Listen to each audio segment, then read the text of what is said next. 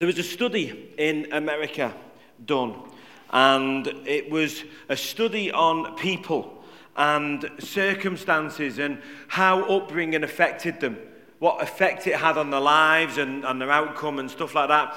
Anyone who's, uh, who's listened to the, to the news or has got an interest in education, things like that, you will know that there is a, a direct correlation, that's a relationship between poverty or wealth and success at school. Okay, that's just fact. It's not kind of statistics, okay? So they did this study in America and they went into a prison. This guy, he was, he was doing the research. He was the head of the research. He went into a prison in America. He got permission, and he had permission to speak to one of the guys who was on death row. This was a, a horrible, nasty guy. He'd murdered someone. He deserved to be on death row. And this guy was going in there to interview him. And it, it basically, essentially, his question to him was this How did you end up here? And the guy's response, who was on death row, his response went along these lines. He said, Well, what do you expect? He said, My dad was an alcoholic. He used to beat my mum. He used to beat my brothers and my sisters. He used to beat me. What do you expect? I was always going to end up beating my own wife. I was always going to end up beating my own children. I was always going to end up committing suicide. And I was always, uh, sorry, uh, killing someone. And I was always going to end up here on death row. That was his response. And some of you in here tonight You've had a, a, a, difficult upbringing, you've had a, a tough time in life, there's maybe some situations in your childhood, and you're kind of looking at your life and you're saying, Well, it's inevitable. Or maybe other people are saying to you, It's inevitable where you're going to end up and what you're going to end up doing with your life. Your past, your situation, your upbringing is going to dictate your circumstances and what's going to happen and where your outcome's going to be. I, I like you, I, uh, as or like some of you, I had a difficult upbringing we were chatting with some friends yesterday. We had some friends around, and it wasn't kind of planned. We just ended up, a question got asked and about my past and where it come from. And, and I just started sharing. And, and sometimes when I talk about what happened when I was a, a child, it, it kind of shocks me because it's a long time ago and it's not something to think about very much. But my, my childhood was pretty chaotic, if I'm honest. My dad left when I was three. I've mentioned this before. Never seen him since. He just went off and deserted us. He, he moved us around the country and then he just left. He had an affair and we've never seen him since. Don't know to this day where he is, what he even looks like, or anything like that. Uh, my mum remarried and we moved back up to the northwest. We were down south at the time. And my mum remarried and, and I had a half brother and then grew up in a, in a household that anyone dislikes school? Anyone in here dislikes school? Yeah, there's a few hands going up. Anyone hate going to school? Yeah, yeah, there was a few people, a few hands going up, right? I actually liked going to school. Now, that might sound like I'm a geek and stuff like that. It's got nothing to do with being a geek. I liked going to school because I wasn't at home. I was away from home. Literally, it was, it was that bad. The arguments it, it, there was violence in the house. I can remember a number of occasions of my mum smashing plates and things like that. There was one occasion that I, I vividly remember, and she, she took a cup and launched it, and it went through the living room. The kitchen door was open at the time. I'm kind of laughing at it because it's a bit funny. It wasn't it's not really in one respect. It bounced off the floor and went straight through the washing machine door and smashed the washing machine. That's literally what happened one day at home. And uh, plates getting smashed and stuff like that, and, and, and arguments and stuff. But you know, the, here's the thing, right? The arguments weren't the worst thing. You would think the arguments would be the worst thing. The arguments weren't the worst thing. And the arguments were bad. There was one argument in particular when I, have shared this with Vicky, and, and I remember my dad, me and my brother, we must have only been, I would guess, maybe nine or ten at the time. And I remember coming downstairs, I, I, I, can remember it vividly. I used to sit at the top of the stairs listening to the argument and what was going on, and you kind of got to know the pattern of it and how it would work. And I can remember coming down the stairs, and my mum and dad are just at it, hammer and tongue, hammer and tongue, and my mum and my stepdad. And, and my dad gets this knife He's got this kitchen knife. The blade on it is about this long. He goes and grabs this kitchen knife, and we stood there. Me, I've got a younger brother who's about five years younger than me, so he must have only been about four at the time, maybe five. And he takes this kitchen knife and he gets it like that, and he goes like that with this kitchen knife. And I'm stood there watching this, this event going on in front of me, and, and I'm thinking, oh my goodness, my dad is stabbing himself before my eyes. He wasn't, he was playing some kind of weird trick where he was pretending to do it. It was actually going in between. And then he pulled it out and the knife was kind of bent. I don't know what he was thinking or what, what he thought that would achieve or, or whatever. But this was, this was traumatic stuff. This was horrible, horrible stuff. But that, you would think that was the worst bit. That wasn't the worst bit. The worst bit was, what, what, what the pattern was always, it would start with a huge, horrible, massive argument and then they wouldn't speak to each other for a week or two weeks. And that was the worst bit the, when the, coming home to this horrible, cold, oh, this horrible atmosphere. And so I, I eventually, I left home kind of, I, I tried and tried and tried and, and eventually left home. I was, I was only 17 when I left home and I just kind of couldn't go back there anymore. It was so horrible and the atmosphere and everything. So I left home at 17 and, and I went on from, from 16. By that point, I'd already started doing things that I shouldn't be doing. I'm, I'm aware there's some children in the, in the room, so I won't say too much. But I, I was doing some things that I shouldn't be doing, and, and my life was, was really going downhill. And, and I could have been that guy on death row who stood there saying, Well, what did you expect? Look at the childhood I had. And I've only scratched the surface in some respects of some of the stuff that went on and some of the stuff that happened. And I know that some of you in here this, this evening uh, have got similar and worse experiences. Mine isn't the worst, mine might sound bad. It always does when you kind of relaying it, doesn't it? But there's worse than that. There's much worse experiences experiences than that. Some people have had horrendous stuff, far worse than I've gone through. And so I could be stood here, and, and my life started to go down that pattern. I, I was gifted and talented at school, and, and probably because it was better than being at home, and that probably caused me to get my head down. I don't know. But I was gifted and talented. I had a, a, a potential to go to, to Oxford or Cambridge, I was told at, at one parent's evening as I was leaving school. And I didn't. I, I left school, and, and my life went downhill. Kicked out of college, and it went downhill and worse and worse and worse. And there was some terrible stuff that, that happened to me, and some terrible stuff that I did that, that was wrong and I should never have done. And, and, and my life went down that route. In the study, the guy, he, he interviewed a number of people. A true story, this. One of the other people he went to interview, this guy was living the American dream. He had the house. They're massive. You know what they're like in America. We think we've got big houses over there. They have some huge houses. He's got this massive house. He's got cars on the drive. He's got the designer suits and he's looking the part. Beautiful wife, beautiful family, business that's incredibly successful. And he goes and he interviews this guy and he says, So, how, how have you ended up? How did you, how did, you know, what, how would you say you got here? And he said, Well, what do you expect? He said, My dad was an alcoholic.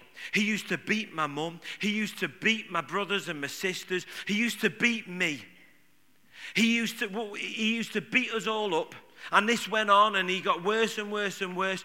What did you expect was going to happen with my life? I was always going to make a decision that that was not going to be my life and my life was going to change and my life was going to be something different. And have you figured it out yet? These two guys were brothers. These two guys were brothers. They grew up in the same house. One's living the dream, the other one's on death row. How? How is it? How do you end up in that situation? And how do you end up in that situation? What is the difference? What makes one person go and do that and another go and do that? And here's the thing, right? That people would say, oh man, it's inevitable that I'm going to do this. It's inevitable what's going to happen to me. And, and you might be saying that. You might have some circumstances in your life. You might be from a poor area. You might be from a poor family. You might have some, some, some difficulties with yourself that mean it's difficult for you to get on in life. You might be incredibly shy. You might find it really difficult to speak. You might look at me stood up here preaching in front of people and think, I could never do anything like that. You might be saying, oh, you, but you don't understand, Barry, the, the situations that I've got in my life it's inevitable. I'm not going to be able to do this. I'm not going to be able to do that. You might be saying to me, but Barry, I've got, I've got some health issues going on. Or you don't understand my, my, my partner, the, my wife, my husband, my, whatever it is, they left me and they've gone, and, or, or they just they, they treat me badly and it's a really difficult environment. And so, I, you know, it's difficult for me, Barry. What do you expect? I'm always going to have to be like this. This is always going to be like my life. This is always going to be my lot.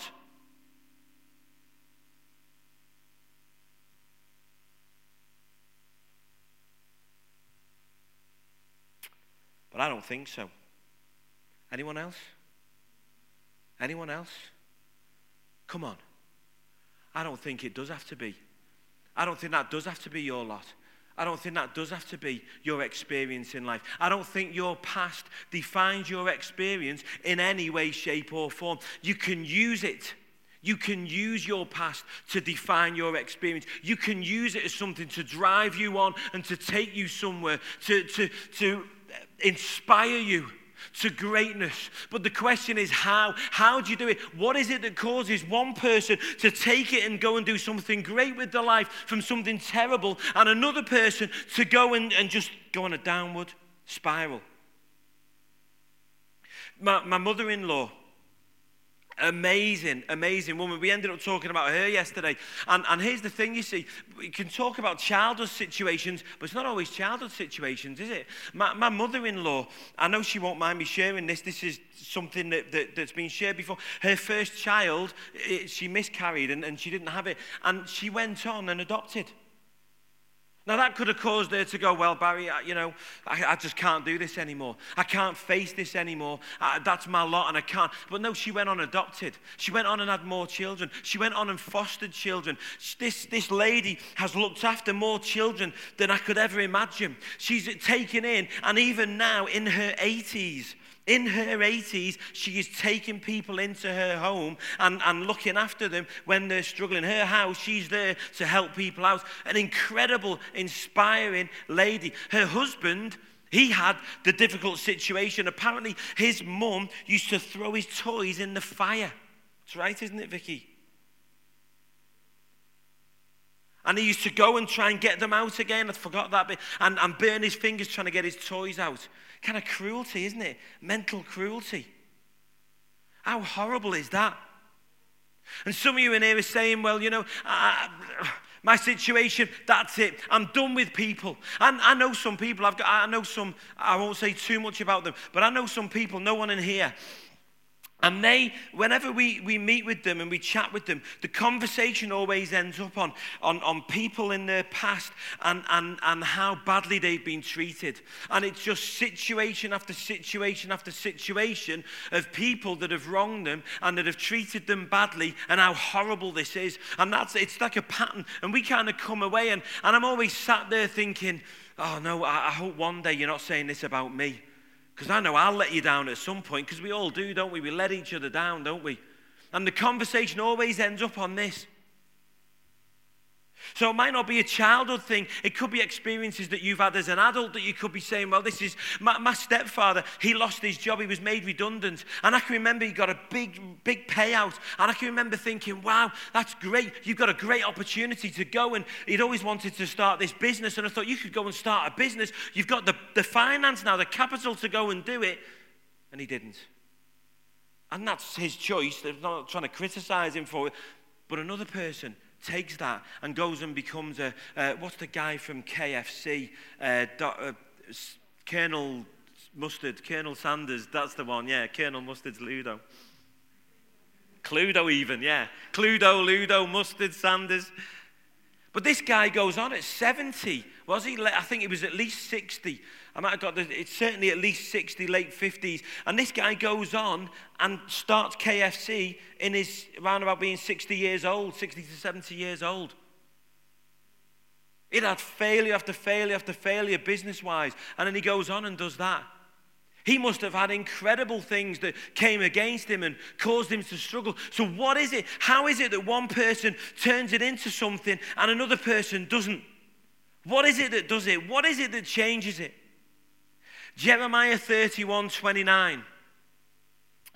Incredible verse, just a very short snippet. Unfortunately, it is completely my fault. We haven't got the scriptures up tonight because I didn't give them to the guys. So that's my fault. It was an error on my part. But I'll read them out to you. Jeremiah 31 29. And this will be going up on the internet, so you can go back and get the scriptures on the, on the website if you require. Jeremiah 31 29 says this The people will no longer quote this proverb The parents have eaten sour grapes, but their children's mouths pucker at the taste. In other words, what it's saying is that the parents their, their issues, their problems become the children's problems. And God's saying to Jeremiah, no, no, no, no more.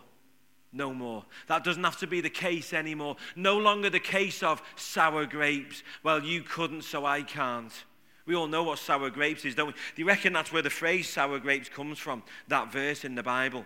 No more sour grapes, God says. No more. No longer are we to be cursed by our previous experiences. It is now a choice we have a choice. We don't have to let our past dictate our future. So, how? How do we do it? How do you turn around circumstances and situations and, and, and make them? What is it that causes one person to do it and another not? And I, want to I wanna tell you what God's word says on this. Because here's the thing you might look at lots of people in the world out there who aren't Christians and they go and turn their life around. There's plenty of them. Some people in the world have got more faith than some Christians, unfortunately. That's a sad indictment on Christians. Christians, isn't it? There's some people who aren't Christians that have got more faith than, than Christians have. Am I wrong? Come on. Come on. There's some people, there's some Christians that just complain and moan and, and, and all of that. But, uh, but I believe that that's because of lack of knowledge.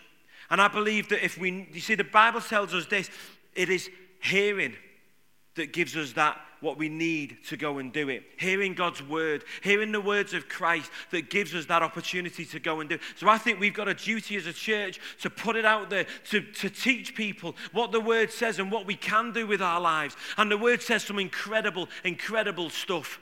Some incredible stuff. It's talking about faith. I'm talking about faith tonight. And I'm talking not about the faith that the world's got to go and take big steps. I'm on about true faith.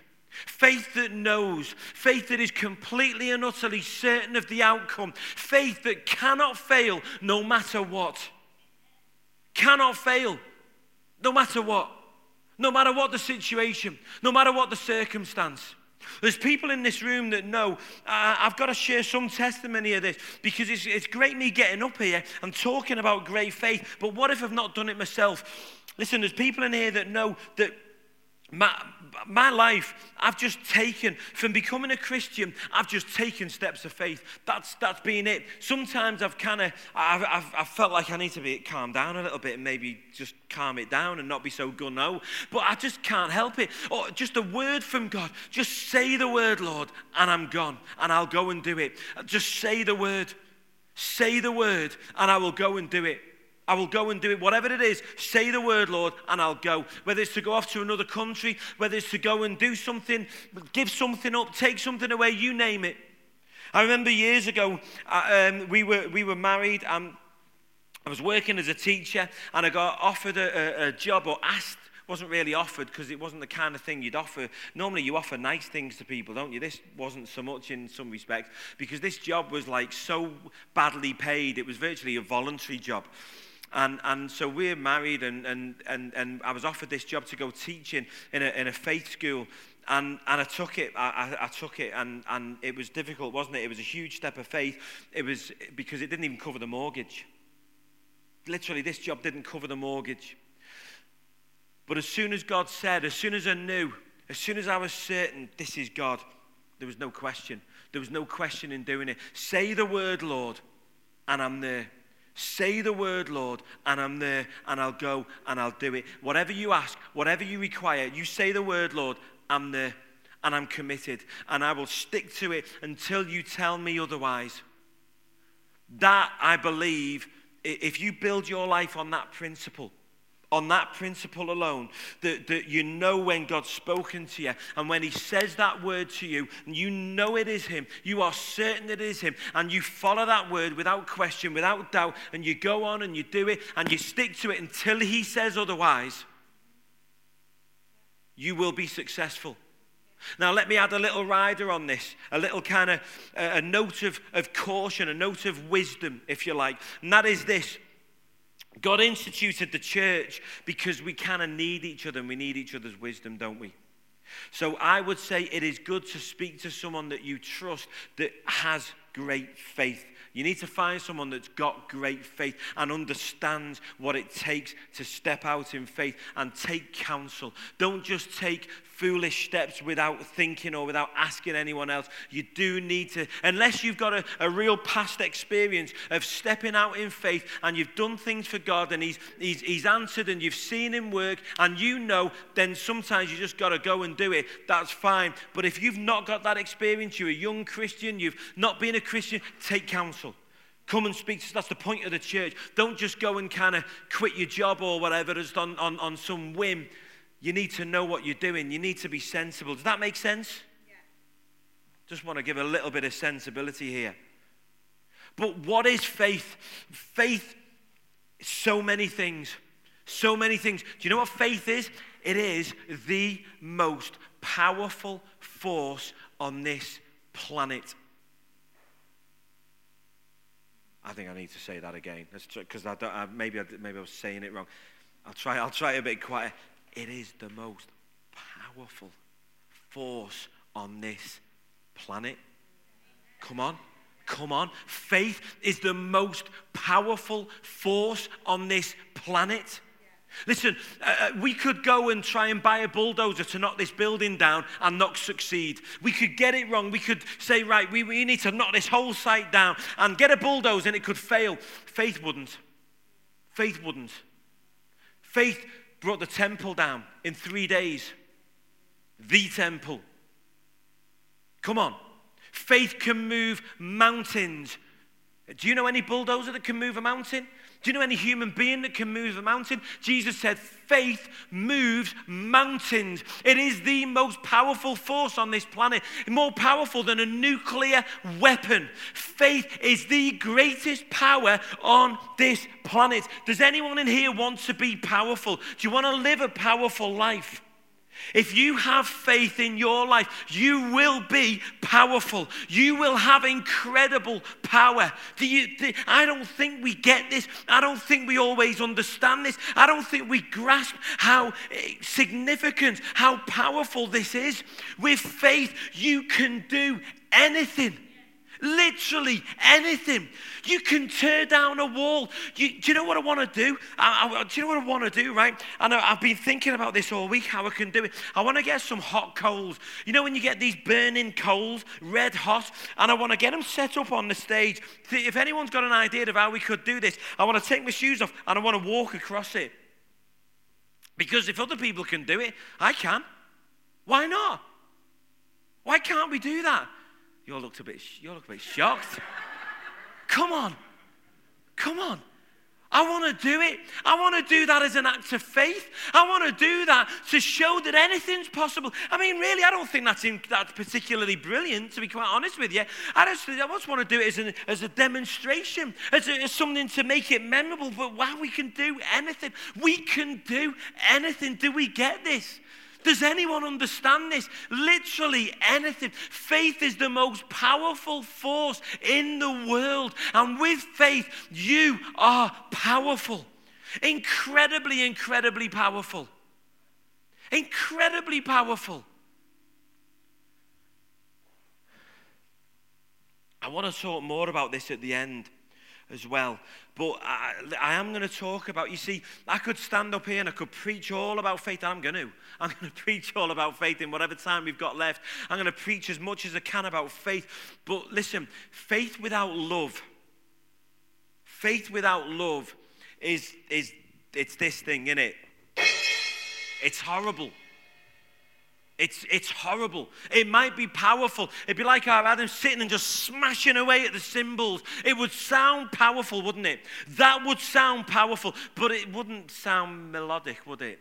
It wouldn't be something you'd come to listen to because it's cold, it's harsh on its own. But those cymbals, those drums played along with the melody, along with the voices, along with the heart, along with the words, and the meaning behind the words, what those words mean when they're being sung, who they're being sung to, that suddenly those drums are incredibly powerful. Suddenly they're right, aren't they? It's not power on its own, but it's power with love. It's power with love and faith with love. Faith with love is the most amazing thing. It's, it's, it's perfection in some respects. Does any, is this, is, uh, can I get an amen? Anyone kind of with me? Anyone getting anything from this? Please, encourage me. Encourage me if you are. So, what is faith? Is it just power? Because if it's just power, that's great to stand up here and, and say about how powerful faith is and, and what it's able to do and the incredible force of this thing, more forceful than a hurricane.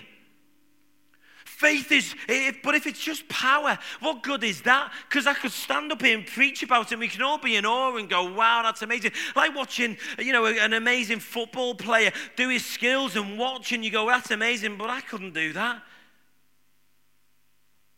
If it was just powerful, then I wouldn't bother preaching about it. Because what good is that for us all just to stand in awe of it? That's not what God wants, though. God wants us to use it. He wants us to harness it. He wants us to have great, great faith that we would do incredible, incredible things with our lives. Not just boring, meaningless lives, but that we would do incredible things no matter what your situation, whether you came from that horrible, horrendous situation or whether you came from a, a really great situation. Here's the thing wherever you came from, we've all had our challenges. But faith overcomes. So, what is it? What is faith? How do we harness it? How do we use it? How do we have it? The word tells us. The word tells us. James 2. Listen to this. Incredible what James says. He says this. He says, a great little analogy to explain one of the most important things about faith. Three elements of faith. I mean, there's so many I could talk about. The, the, first one is this He said, What good is it, dear brothers and sisters, if you say you have faith, but you don't show it by your actions? Come on. Let me say that again. He says, What good is it, dear brothers and sisters, if you say you've got great faith, Oh, well, he just says faith, actually, but he means great faith, doesn't he? But you, show, you don't show it by your actions. Can that kind of faith save anyone? Anyone? Can it save yourself? Can it help you in your situation? Can it help someone else in their situation? No. No one. No one. Listen to what he says. He says, Suppose you see a brother or sister who's got no food or clothing, and you say, goodbye and have a good day. Stay warm and eat well. You look after yourself. You, you be good. And you walk off. You don't give that person any food or clothing. What good does that do? What good does that do? So you see, faith by itself isn't enough. What he means is just talking about it. Just saying, oh, I've got great faith. I believe in God. He goes on to say a bit later, I'm not going to get to them verses, even the de- demons believe in God. So saying you believe in God, like that's, yeah, brilliant, fantastic. So does the devil. Come on, what good's that? What good is that? Believing in God is not enough. Believing in God is not enough. It's not enough. He says, I love these verses. He says, So you see, faith by itself isn't enough unless it produces good deeds. It is dead and useless. Now, someone may argue some people have faith, others have good deeds. Oh, yeah, well, they're, they're, they're, they're, they're uh, uh, I don't mean to diss, but this is the kind of thing that can be, or oh, they're a prayer warrior, or they're, they're, they're a great believer. They believe and, and they've got great knowledge, but they don't do anything. Oh, yeah, but they, but they believe and, and they do. They're the doers and they're the believers. And well, that's not what he says here. He says someone may argue, and he's putting this in there because this is what we argue. This ain't me making this up. You know, you want to get at someone. It's not me. This is what the word says. He says someone, someone may argue. Some people have faith, others have good deeds. But I say, how can you show me your faith if you don't have good deeds? I will show you my faith by my good deeds. Show me your faith I'll show you my works. Show me your faith, I'll show you my works. I'll show you my works, is what he's saying. You want to talk about faith and what great faith you've got. And James was able to say that because he had the works. Show me your faith, I'll show you my works. That's what we need to be able to say to people. When they say and they come and, oh, I've got great faith, brilliant. What have you done? Oh, well, okay, there's your faith. Here's my works. Here's what I've done. Here's what I've done. Here's what I've done with my life. Here's what I've achieved. Here's the outcome of my life. Here's what I have done for you, Lord. Here's my offering to you. And, and we, we all understand here, don't we? If you don't, we don't believe that we get to heaven by our works. That's not how we get to heaven. So this isn't about getting to heaven. This is about because we're going to heaven. This is about, right, we're sorted. I'm going to heaven. Now let's work while I'm here until I get there. This is about that. That's what I'm talking about here. Do we get that? You say you believe, you say you love, you say you're a leader, you say you're generous, you say you're strong, you say you love the church, you say you want to see it grow, you say you want to see people saved, you say you want to do great things with your life. I say, show me your works. Show me your works. Show me your works. What, it might sound like a harsh word, what have you done? What have you done with your life? What's the fruit of your life? We talk, talk, talk about what we believe, what we believe, what we believe. I don't care what anyone believes. I want to know what they're doing. Talk's cheap. I want to know what you're doing, not what you believe, what you're doing. What's the fruit of your life? When the, when the disciples went to Jesus and they said, Lord, Lord, how will we know? How will we know if they're really Christians? Jesus gave a really simple test. He said this He said, By their fruit you will know them. You don't get pears from an apple tree, do you? You don't get apples from a pear tree. If you get pears from it, it's a pear tree. Anyone heard the kind of the people talking about kind of uh, fruit and all of that uh, as evangelism? And they talk about kind of fruit that, you know, it makes us a sinner. Listen, that, that doesn't make us a sinner. It doesn't make us a sinner because a pear tree, even if it's not producing pears, is still a pear tree, isn't it? It's just not produced the fruit yet. So you might be sat there thinking, hey, hold on, but I've not really done anything with my life. That's okay for now, but not ongoing. Not ongoing. To never produce fruit is not good. It's not good. And, and, and can I give, can anyone want some homework? I used to be a teacher. Can I give some homework out? Can I do that? Would you do it? Would you make a note of it? Get your mobile phones out. Get, make a note of this. Go and read John 15.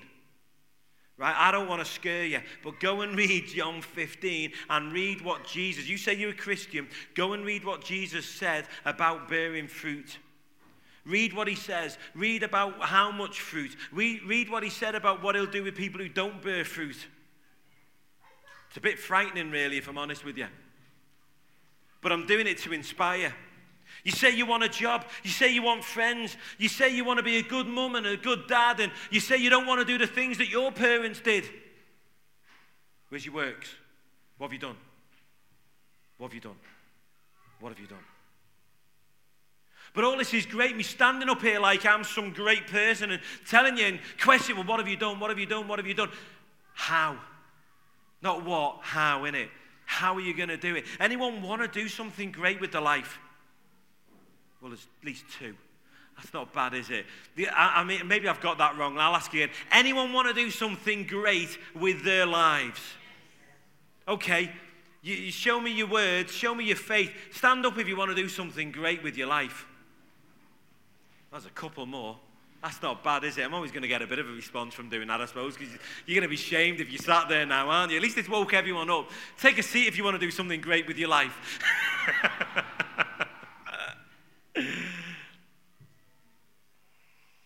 okay. Uh, in, in the 23 seconds that I've got left, I'm going to tell you how we have great faith. Faith doesn't wait for proof. Doesn't wait. Faith doesn't wait for evidence. Faith doesn't wait for the money or for the finance. Faith doesn't wait for the qualification. Faith doesn't wait for approval, although in some situations that's still sensible and right. you can't just lead the kids' work in our church without approval, I'm sorry. Faith doesn't wait for others to go first or to lead the way. Come on. Faith acts. Faith acts. Doesn't talk, doesn't boast, doesn't go on about it, doesn't complain, it doesn't moan, it doesn't kind of weigh it all up and, and do a, a, a what do they call a, a thing, yo, SWOT analysis. Or, and not that those things aren't, aren't good. Anyone know, done a SWOT analysis? They can be great and they're all brilliant and all of that. Strengths, weaknesses, opportunities, threats. Doesn't do any of that stuff. Faith hears from God. And as soon as he says the word, it acts, it moves, it acts, it does something, it acts, it does something. It responds. It gets involved. It does something and it sticks to it. It doesn't stop until it gets it right. Faith might, it doesn't wait till it's qualified. Faith is not about competence. Faith is not about how qualified you are, what you've done with your life, how amazing. Don't come bringing me your CV. I don't give two hoots about your CV and your qualifications. I'm more interested about what you've done or what you're doing. Faith acts and responds and does. It gets involved. It doesn't wait. Can I give you the cycle of faith? If you anyone writing this stuff down, you're going to love this. This is great. Write this down. This is this is brilliant. I want to leave you with this. Here's the great thing about faith, okay? So faith acts, it does something. It starts with an well, it starts with hearing from God, and then it acts. And then the action. Sometimes the action doesn't always bear fruit because we kind of get it wrong. And, and, we act and it's not quite right. But that's okay. A, a great woman of faith years and years ago, she said this. She said, My husband always used to say, You can direct a moving boat, but if it's just stationary, how do you point it in the right direction? So if you're doing something, if you're active, then, then you can, God can use you and He can get you going the right way, even if you're in the wrong direction. But if you just sat there doing nothing, stagnant, Vicky put it as, as this morning. If you're stagnant, you're just a, a, a smell. Sounds horrible, doesn't it? Stagnant is a smell, isn't it? It's horrible, stagnant. But if you're active, a stream, a river, they're refreshing. They speak of life. They, they, they speak of vitality. Faith acts. And then if it gets it wrong, it acts again. And it keeps acting. And it takes feedback and it listens and it's teachable. And it keeps act, acting until it bears good fruit. And then it produces fruit. And do you know what the fruit does? The fruit then produces more belief more belief. In fact, let's keep it really simple. Faith acts, it produces fruit, which produces more faith, which produces more actions, which produces more fruit, which produces more faith, which produces more actions, which produces more fruit, which produces more faith, which produces more actions. Can we say actions? Which produces more fruit. Can we say fruit? Which produces more faith. Can we say faith?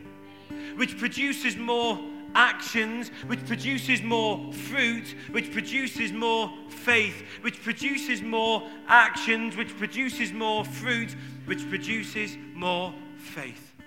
And on and on and on. Greater things, Jesus said, we will do than even he did. And this is the man who walked on water, who fed the 5,000, who conquered death who defeated the cross, who defeated the grave. He healed the sick.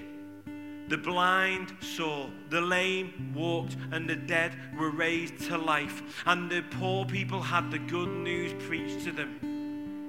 He went round healing and preaching truth and life. And he left an amazing legacy of fruit, a legacy of faith. Show me your faith, I'll show you my works. Show me your works, I'll give you any job you want. Come on. Come on, anyone up for that? Come on, let's stand then. Let's stand. Listen, I, am giving you the secret of power. There's people in the world that are desperate to have power. This is the secret of power. But it needs love. It needs love. Otherwise, it's just a clanging cymbal. It needs love. And love is compassion. Love is warm. Love is beautiful. Love draws people. Power draws people, but power draws people and scares them. Love draws people and, and it's just, it's warm and it's lovely and it's great and it, it works.